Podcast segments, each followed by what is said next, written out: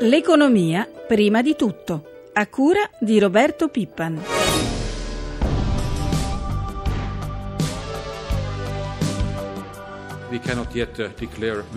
È troppo presto per cantare vittoria perché la disoccupazione in Europa resta a livelli inaccettabilmente alti. L'Italia, come la Spagna, ha ancora ampio bisogno di aggiustamenti fiscali, quindi confido che le misure annunciate dal governo per contenere il disavanzo sotto il 3% del PIL vengano adottate pienamente assicurando credibili coperture finanziarie. Confido anche che le autorità italiane utilizzino le clausole di salvaguardia nel caso ci sia il rischio di superare superare questo limite.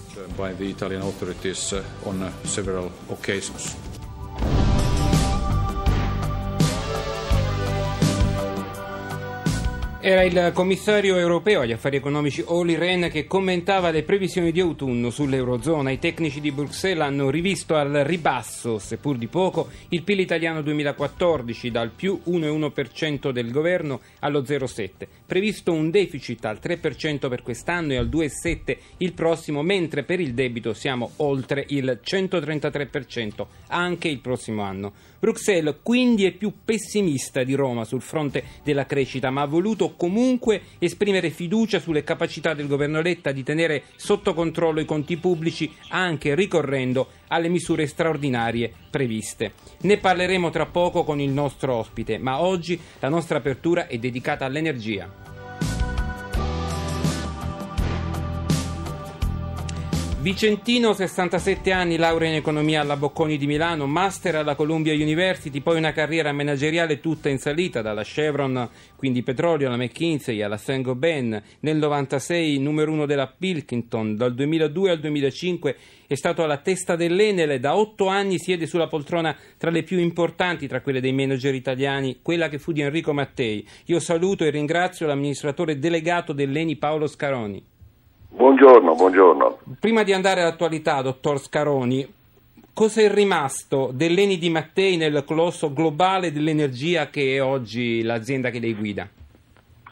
È rimasto molto, Mattei è sempre presente eh, in tutta Eni, la sua filosofia è ancora la nostra e quindi la sua presenza continua a giocare molto positivamente nella nostra attività in Italia e all'estero. Veniamo all'attualità. La crisi in Libia può causare difficoltà in termini di sicurezza energetica per quest'inverno? Avremo abbastanza gas per riscaldarci, per mandare avanti le centrali elettriche? Direi proprio di sì. Eh, di approvvigionamento ce n'è molto da tante parti eh, del mondo e poi con questo clima eh, particolarmente benevolo che stiamo vivendo in tutta l'Italia non vedo problemi di approvvigionamento. Quello che preoccupa comunque la situazione in Libia è il fatto che eh, proprio in queste ore il terminal di Mellita, da cui parte la pipeline che noi chiamiamo Green Stream, che raggiunge la Sicilia, dicevo proprio in queste ore il terminal di, di Mellita è um, diciamo, sotto attacco da parte di manifestanti che ci stanno spingendo a chiudere eh, completamente le esportazioni verso l'Italia. Sul tema della sicurezza e del costo degli approvvigionamenti, che è stato al centro del suo recente intervento a Washington, lei ha lanciato un'emergenza che si allarga quindi non solo all'Italia ma anche all'Europa. Dunque, come se ne può uscire con delle eh, forniture da paesi diversi? Guardi, il tema che io tratto un, un, po' dappertutto è quello di dire che gli europei pagano oggi il gas il triplo degli americani e l'energia elettrica il doppio. Questo è vero sia per le aziende che per le famiglie, ma soffermandomi per un secondo alle aziende, dico anche che faccio fatica a immaginare un futuro industriale di crescita e quindi di crescita di investimenti e di posti di lavoro in Europa con un differenziale di costi dell'energia così elevato. Che fare dunque? Ma guardi, la, la, la cosa più logica, più ovvia eh, che viene in mente è far sì che anche l'Europa viva la rivoluzione dello shale gas, eh, questo nuovo modo di estrarre il gas dalle rocce che è all'origine dell'abbassamento dei prezzi negli Stati Uniti. Eh, la, lo sfruttamento dello shale gas in Europa eh, suscita non poche polemiche, anche mh, giustificate per la verità, eh, soprattutto da un punto di vista ambientale e comunque perché è un'attività invasiva. Io d'altra parte alternative non ne vedo e ho concluso l'intervento di Washington dicendo o noi abbracciamo lo shale gas o noi abbracceremo la Russia. Dico la Russia perché è l'unico fornitore eh, in grado di darci le quantità di gas di cui abbiamo bisogno ai prezzi di cui abbiamo bisogno per essere competitivi. Sullo shale gas c'è un problema solamente ambientale? Ma guardi, l'attività di, di, di fratturazione della roccia che richiede l'estrazione dello shale gas è un'attività rumorosa, eh, invasiva perché richiede grandi macchinari che, che percorrono il terreno eh, per andare a fratturare le rocce che consentono eh, l'estrazione del gas e poi c'è un grande consumo d'acqua perché l'acqua viene usata per fratturare la roccia. Allora tutto questo eh, negli Stati Uniti è, è, stato accettato, tant'è vero che oggi più di un terzo degli Stati Uniti è approvvigionato dallo shale gas. In Europa solo l'Inghilterra eh, ha abbracciato, eh, questa, ha sposato di, l'estrazione dello shale gas come un modo eh, naturale per produrre energia e poi qualche paese dell'est Europa. Certo, l'Europa è molto più popolata degli Stati Uniti e quindi ogni attività rumorosa e invasiva qui è, peggio sopportata che là. Parliamo di finanza. Come sono andati i conti di Eni nel terzo trimestre, oltre a quelli che possiamo dire sono i successi nelle esplorazioni, nella ricerca di nuove fonti di idrocarburi? Sì, beh, lo dice lei, noi eh, ci, ci, caratterizziamo come l'azienda petrolifera che ha fatto più scoperte negli ultimi cinque anni. Anche il 2013 è un anno eh, in cui abbiamo realizzato scoperte eccezionali eh, che ci garantisce un futuro di crescita. Ecco, per quanto riguarda il presente soffriamo proprio la situazione libica perché la Libia per noi è il primo paese in cui operiamo, dalla Libia vengono circa il 15% dei nostri idrocarburi e soffriamo anche la situazione in Nigeria eh, perché il paese eh, attraversa un momento di, grande difficoltà da un punto di vista proprio dell'ordine pubblico. Eh, detto tutto ciò, i risultati sono stati accolti in modo positivo dal mercato, per cui il nostro titolo è salito eh, in, proprio in quel giorno, in questo momento è al massimo del 2013. Io ringrazio l'amministratore delegato dell'ENI Paolo Scaroni e torniamo a parlare dei nostri conti pubblici che sono sotto la lente europea. Saluto l'economista, il professor Giorgio Lunghini. Buongiorno. Allora, professore, prima di tutto un commento su quelli, sui dati che abbiamo anticipato nella nostra apertura. Eh, sono dati che disegnano un quadro sconsolante. Eh, tutte le componenti della domanda effettiva vanno male, i consumi perché i salari dei lavoratori sono bassi, gli investimenti perché con bassi consumi sono bassi gli investimenti, con esportazioni che ancora hanno un segno positivo ma che danno un contributo molto trascurabile alla crescita del prodotto interno lordo. La conseguenza principale dal punto di vista economico, sociale e politico è però naturalmente la disoccupazione. Il vero problema è che noi non siamo, l'Italia non è in una fase di recessione. Dalle recessioni o prima o poi si esce sempre. L'Italia è chiaramente in una situazione di depressione con deflazione e questa è una sindrome difficilissima da curare.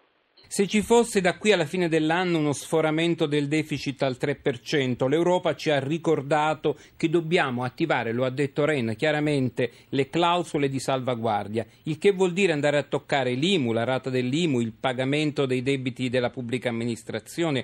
A suo giudizio in questi pochi mesi, due mesi che rimangono, ci si arriverà? C'è il rischio di dover attivare queste clausole che ci impone l'Europa? Anche in economia le previsioni sono molto difficili, come diceva il grande fisico Bohr, soprattutto quando riguardano il futuro. Tutto dipende crucialmente dalle politiche economiche che il nostro Paese e il nostro governo riusciranno ad attuare. L'attuale governo mi sembra incapace di disegnare strategie di politica economica di lungo periodo per le divisioni interne e per tutta una serie di altre ragioni. E d'altra parte il contesto istituzionale europeo impedisce di fatto di progettare politiche di sviluppo di lungo periodo, dopo aver aderito all'infausta filosofia del pareggio di bilancio. Mettendo da parte le differenze che abbiamo visto sono veramente piccole tra le previsioni del governo e quelle del, dell'Europa, per l'anno prossimo c'è un problema più serio di prospettiva. Il Fiscal Compact prevede dal 2015 l'obbligo di ridurre il debito di un ventesimo all'anno e sul debito, l'abbiamo ricordato, noi siamo oltre il 130%. Se non si agisce subito, subito c'è il rischio che l'Europa ci costringa a manovre da almeno 15 miliardi l'anno, che come si dice sarebbe peggio che lacrime e sangue. Cosa si dovrebbe fare per evitare che anche in questo caso l'Europa intervenga e ci obblighi a fare delle cose estremamente costose? Sul fiscal compact vale quello che ho detto prima, che è, una, uh, è un vincolo assolutamente irragionevole dal punto di vista teorico e dal punto di vista storico. Che cosa potrebbe fare l'Italia oggi? Di nuovo l'unica strada percorribile teoricamente è quella della crescita, in maniera tale che il vincolo del deficit sul prodotto interno lordo si allenti. Ma anche per questo vale a quello che avevo accennato prima, l'Italia non è in condizioni e nessun altro paese europeo è in condizioni, salvo una parziale eccezione rappresentata dalla Germania. Nessuno dei paesi europei, in particolare l'Italia, è in grado di attuare una politica di crescita e di sviluppo proprio per via di quel vincolo che potrebbe essere rispettato se e soltanto se una politica di sviluppo fosse praticabile. Concludiamo, eh, l'Italia ha chiesto di attivare per il 2014 il bonus europeo per gli investimenti e un premio per i paesi virtuosi. Lei crede che con questi conti e con queste previsioni ce la farà ad ottenere questo bonus europeo? Mi sembra molto improbabile, a meno che altri paesi non si trovino in una situazione analoga e che dunque l'Unione Europea non decida di gratificare tutti i paesi virtuosi o meno di una licenza di questo genere. Io ringrazio l'economista, il professor Giorgio Lunghini, sono le 7.54 e 20 secondi ed ora è il momento dei mercati. Ci colleghiamo con la redazione economica di Milano dove c'è il collega Alberto Barbagallo. Buongiorno Alberto. Buongiorno da Milano. Partiamo con l'andamento delle piazze asiatiche. Beh, la borsa di Tokyo ha chiuso con un più 0,79% dell'indice Nikkei. Dalle altre borse arrivano indicazioni piuttosto contrastanti. Hong Kong al momento guadagna lo 0,03% e poco mossi contrastati gli altri indici asiatici. Ricordiamo come sono andati ieri i mercati. Beh, ieri le stime di crescita peggiorate dall'Europa hanno appesantito le borse che hanno chiuso in calo, Londra dello 0,25%, Francoforte dello 0,31%, Parigi meno 0,82%. In serata New York è rimasta eh, quasi stabile, la chiusura del Dow Jones è in leggero, in leggero ribasso, meno 0,13%. Eh, peggio di tutte la borsa di Milano, giù dell'1,13% l'indice Fuzimib con il realizzo dei guadagni maturati nelle sedute precedenti. Ora vediamo quali sono le previsioni per le aperture in Europa. Moderatamente positive. I future sui maggiori indici guadagnano fra lo 0,30 e il mezzo punto percentuale. Peraltro le borse aspettano indicazioni domani dalla Banca Centrale Europea sulle prossime mosse di politica monetaria monetaria, perciò oggi potrebbero tenersi un po' caute. Intanto le prenotazioni del BTP Italia quadriennale indicizzato all'inflazione sfiorano già i 17 miliardi di euro e verranno chiuse anticipatamente oggi dal Tesoro alle ore 14. È andata molto bene. Sì, le quotazioni di euro e petrolio? Allora, l'euro si apprezza di poco a quota 1,35 dollaro. La quotazione del petrolio sale, greggio americano 94 dollari al barile, Brent a 106 dollari al barile. Grazie ad Alberto Barbagani. Gallo dalla redazione di Milano per ulteriori approfondimenti finanziari. Vi ricordo la rubrica Questione di Borsa in onda subito dopo il GR delle 10. Per porre domande agli analisti potete chiamare il numero 800 555 941 dalle 8.30 alle 9 e per oggi con l'economia abbiamo finito. L'appuntamento è naturalmente per domani alle 7.40. Da Vittorio Cota grazie per l'ascolto e lascio la linea a Francesca Malaguti.